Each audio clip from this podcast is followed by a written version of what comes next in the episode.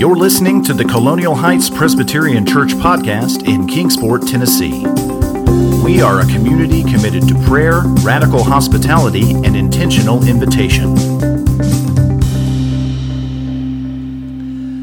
Our Old Testament lesson is from Micah, and it's the sixth chapter, verses 1 through 8.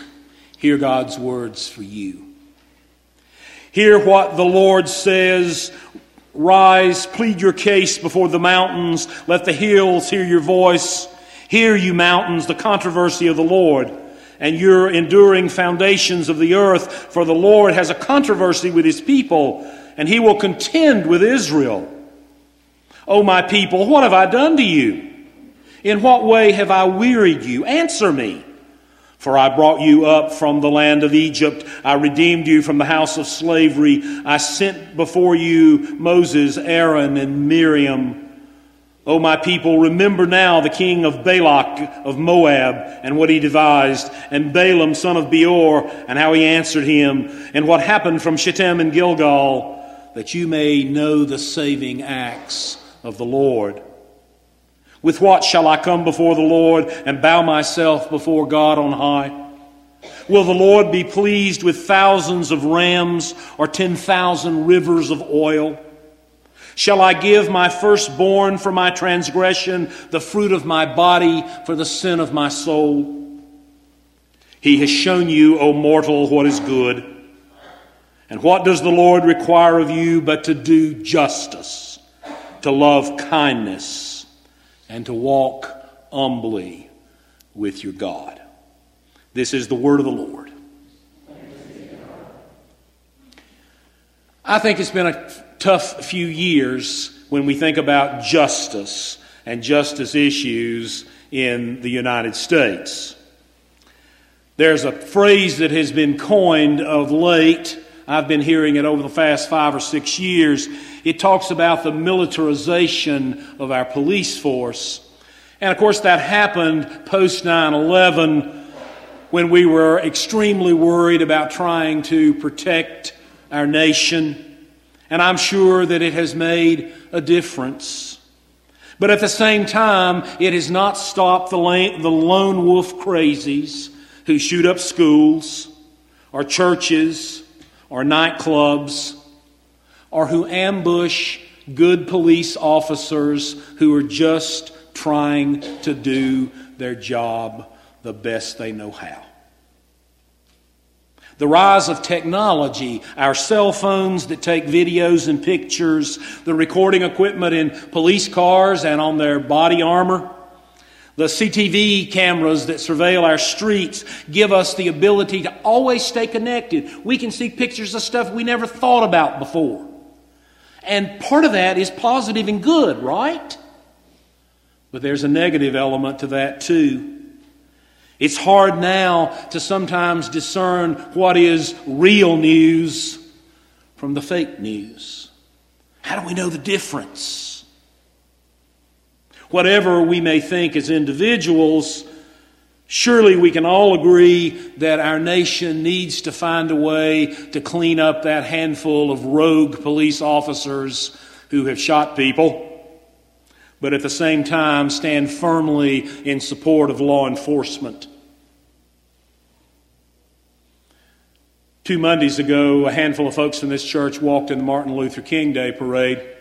And one of the things that I hope you will be pleased with, I certainly was when I heard black civic leaders in our community talk about how much they trusted our police department and how well they function together. And I'm pleased with that because we know there are places where it's not that way.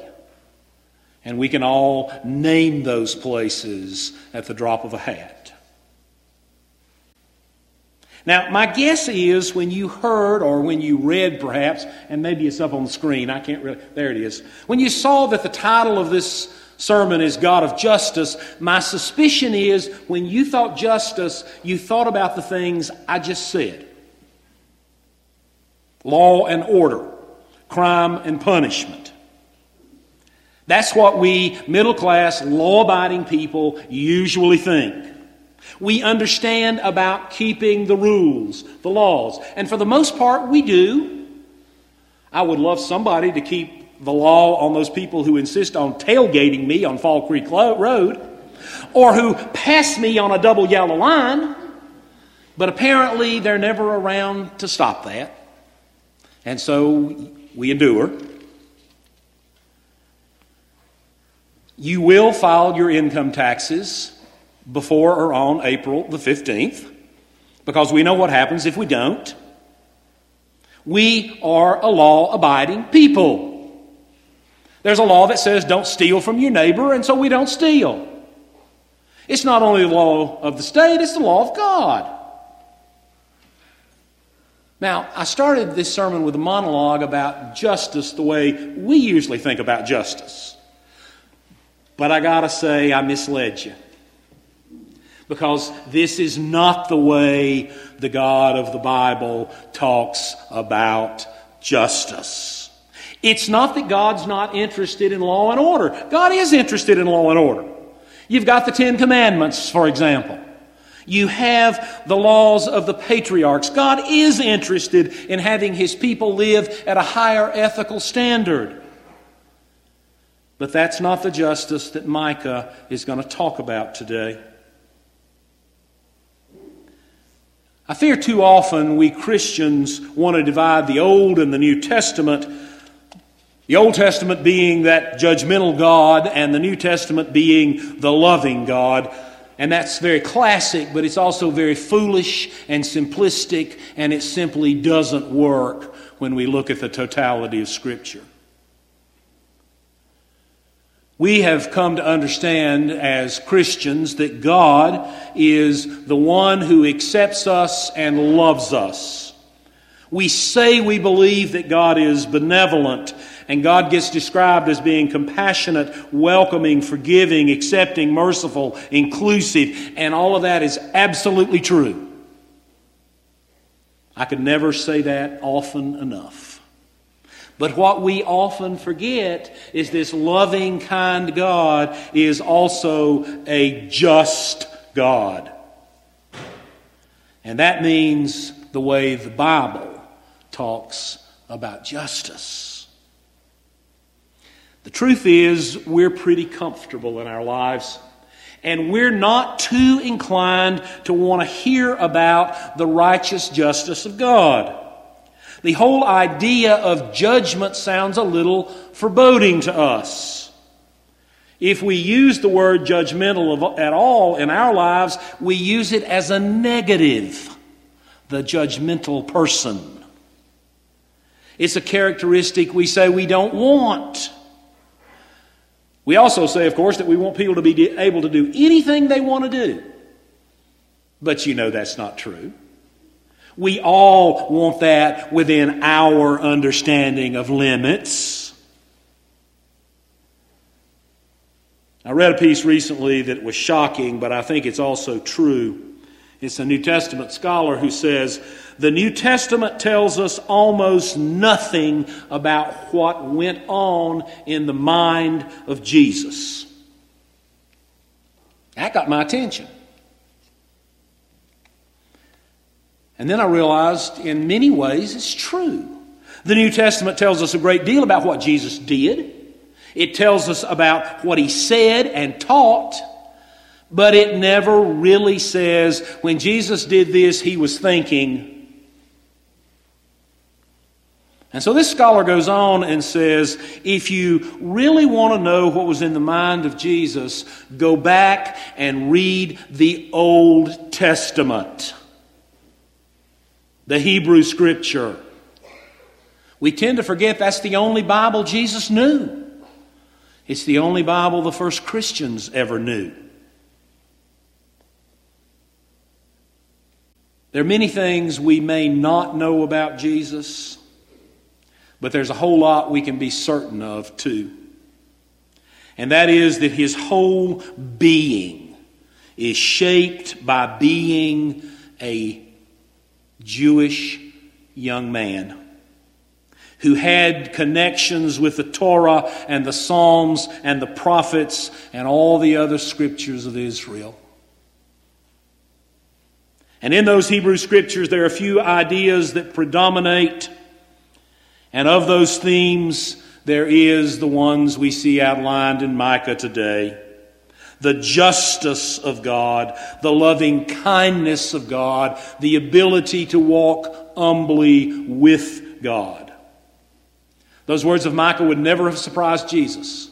In many ways, Jesus built his entire ministry on those words. The problem then is now is they're easy to say.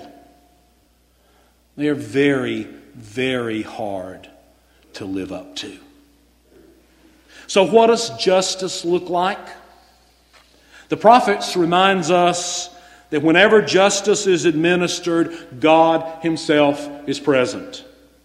The Hebrew word is mishpat, and it means judgment. It means God's wisdom, it means God's law, it means God's justice. There are nine words, nine categories, if you will, of people who are associated with God's search for justice in the Bible. And they're not the words that you would think of. They're not about crime and punishment. The words are widows, the fatherless, orphans, the poor, the stranger, the needy, the weak, the oppressed. In that list of words, you won't find rich or middle class one single time. And it is because the writers, Micah included, understood that the wealthy, are perfectly capable about finding justice for themselves. But these other folk can't. This passage from Micah has been long considered one of the most important in the Bible. I remember being in seminary a very long time ago, and if there was one passage you memorized from Micah, this was the one. Maybe you did the same thing in, in, uh, in Sunday school. I don't know. It becomes a summary of God's law. And if you pair it with Jesus' words that we love the Lord our God with heart, soul, mind, and strength, and we love our neighbor as ourselves, you get the core of Jesus' message. In terms of the prophets of old, this passage is as good a summary as we're going to find for all these different classifications of people. What does the Lord require of you? justice, mercy, and a humble walk with God. Now, I confess this is the stuff we don't always know how to do. We don't even always know how to choose to apply. I can't even remember who it was. It's been several years ago now, but it was a member of this congregation, so you don't need to wave at me if you're the one who told me this. That's okay. But it was a member of this congregation, and we had heard um, through our day school that we had a child who was terribly ill, and they wanted prayers for the child. So we did that. You know, office prays, they send it out on the prayer chain, you get the message, you pray. We also discovered that the family was in pretty dire straits in terms of where they were financially, and that a food voucher could be useful. So we issued a food voucher. We do that sometimes. The member of our church ended up knowing the grandmother. And so the grandmother says, when she hears about the food voucher, but they're not members of your church. And our member responds, Well, it didn't matter. We often help people in distress. And again, the woman says, You mean you take care of needy people who aren't members of your church? And the, our church member said, Yeah, we do that. And the grandmother said again, But they're not members. And she said, No, it didn't matter. We do this because we believe this is part of who we are as Christians. We're showing the love of Jesus. And the grandmother said, Well, we need to come and find a church that believes like that. Now, to my knowledge, they never darkened the door of the church, but that's another story doing justice, Doing justice is making sure that the lowly and those without power get a fair deal. We don't think we have the power to change things, but of course we do. Anytime our actions, whether they are our direct actions or the actions of people on our behalf, are reaching out to give justice to those who are powerless, we are fulfilling God's will. But don't pat yourself too firmly on the back. Because remember, the corollary is true as well. When we fail to do justice, either directly or through those who act on our behalf, we are disobeying one of God's central precepts. Acting for justice often means acting against our own self interest to benefit the other. So, if justice is not about law and order, but taking care of the weakest and the most vulnerable, what is loving kindness?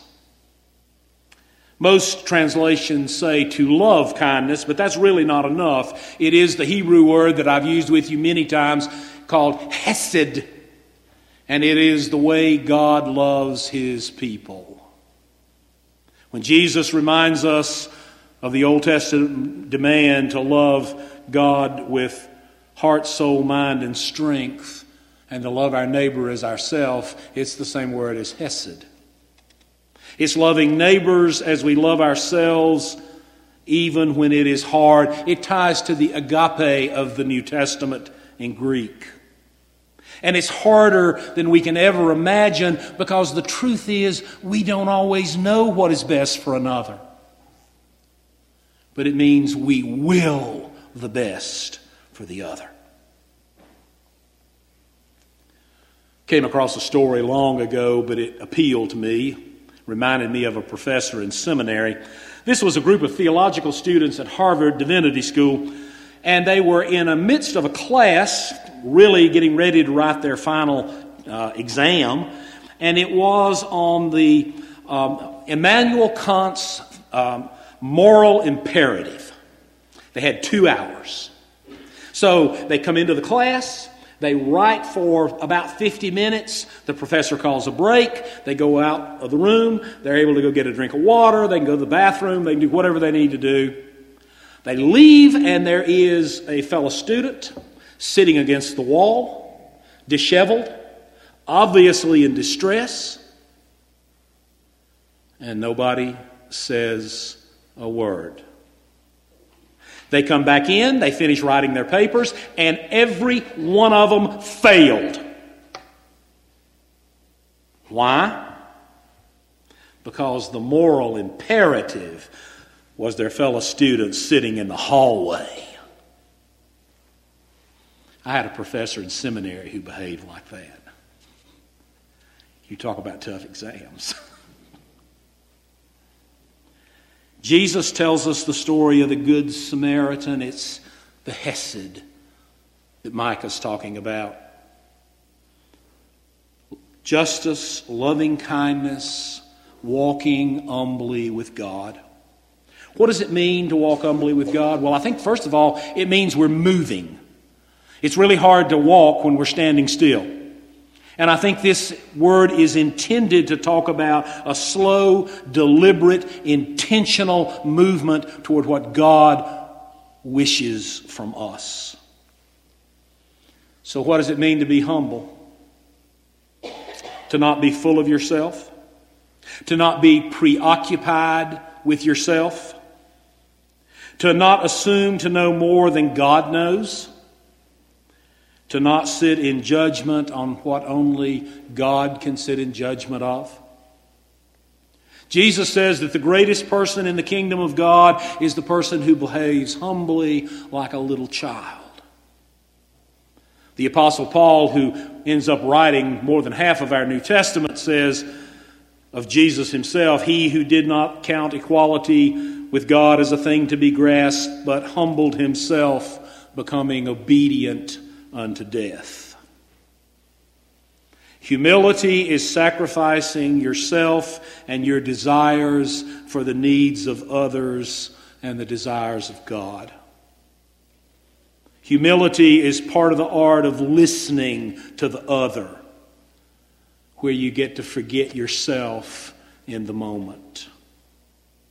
To walk humbly with God is to sacrifice your busy, self centered focus and put it on someone else. I think the passage from Micah today is important for a new international mission project we're starting. A partnership with fellow Christians in one of the most troubled places on earth. I believe that God is calling us because we Christians working together for justice, for mercy, with an ability to humbly walk with God is the only hope I see. We Americans love power. Might makes right, we too often say or act. But the truth is, we've done very little in the past 17 years, maybe 25 years, maybe 50 years, except to make large parts of the world hate us. Maybe it's time. Maybe it's time we started being Jesus' people. Maybe it's time we started acting like Christians. I can't predict what God is going to do. I can't predict what God's going to do in five minutes, let alone what's going to happen with this new mission emphasis. But I believe God has something important in mind for us. And I want to be a part of it. But the big question is are we going to listen? Will we listen to Micah? He has shown you, O mortal, what is good. What does the Lord require of you? To do justice, to love kindness, to walk humbly with you, God. In the name of the Father, and the Son, and the Holy Spirit. Amen.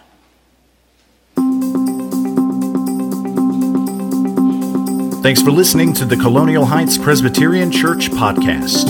For more information about our faith community, visit us online at chpres.org.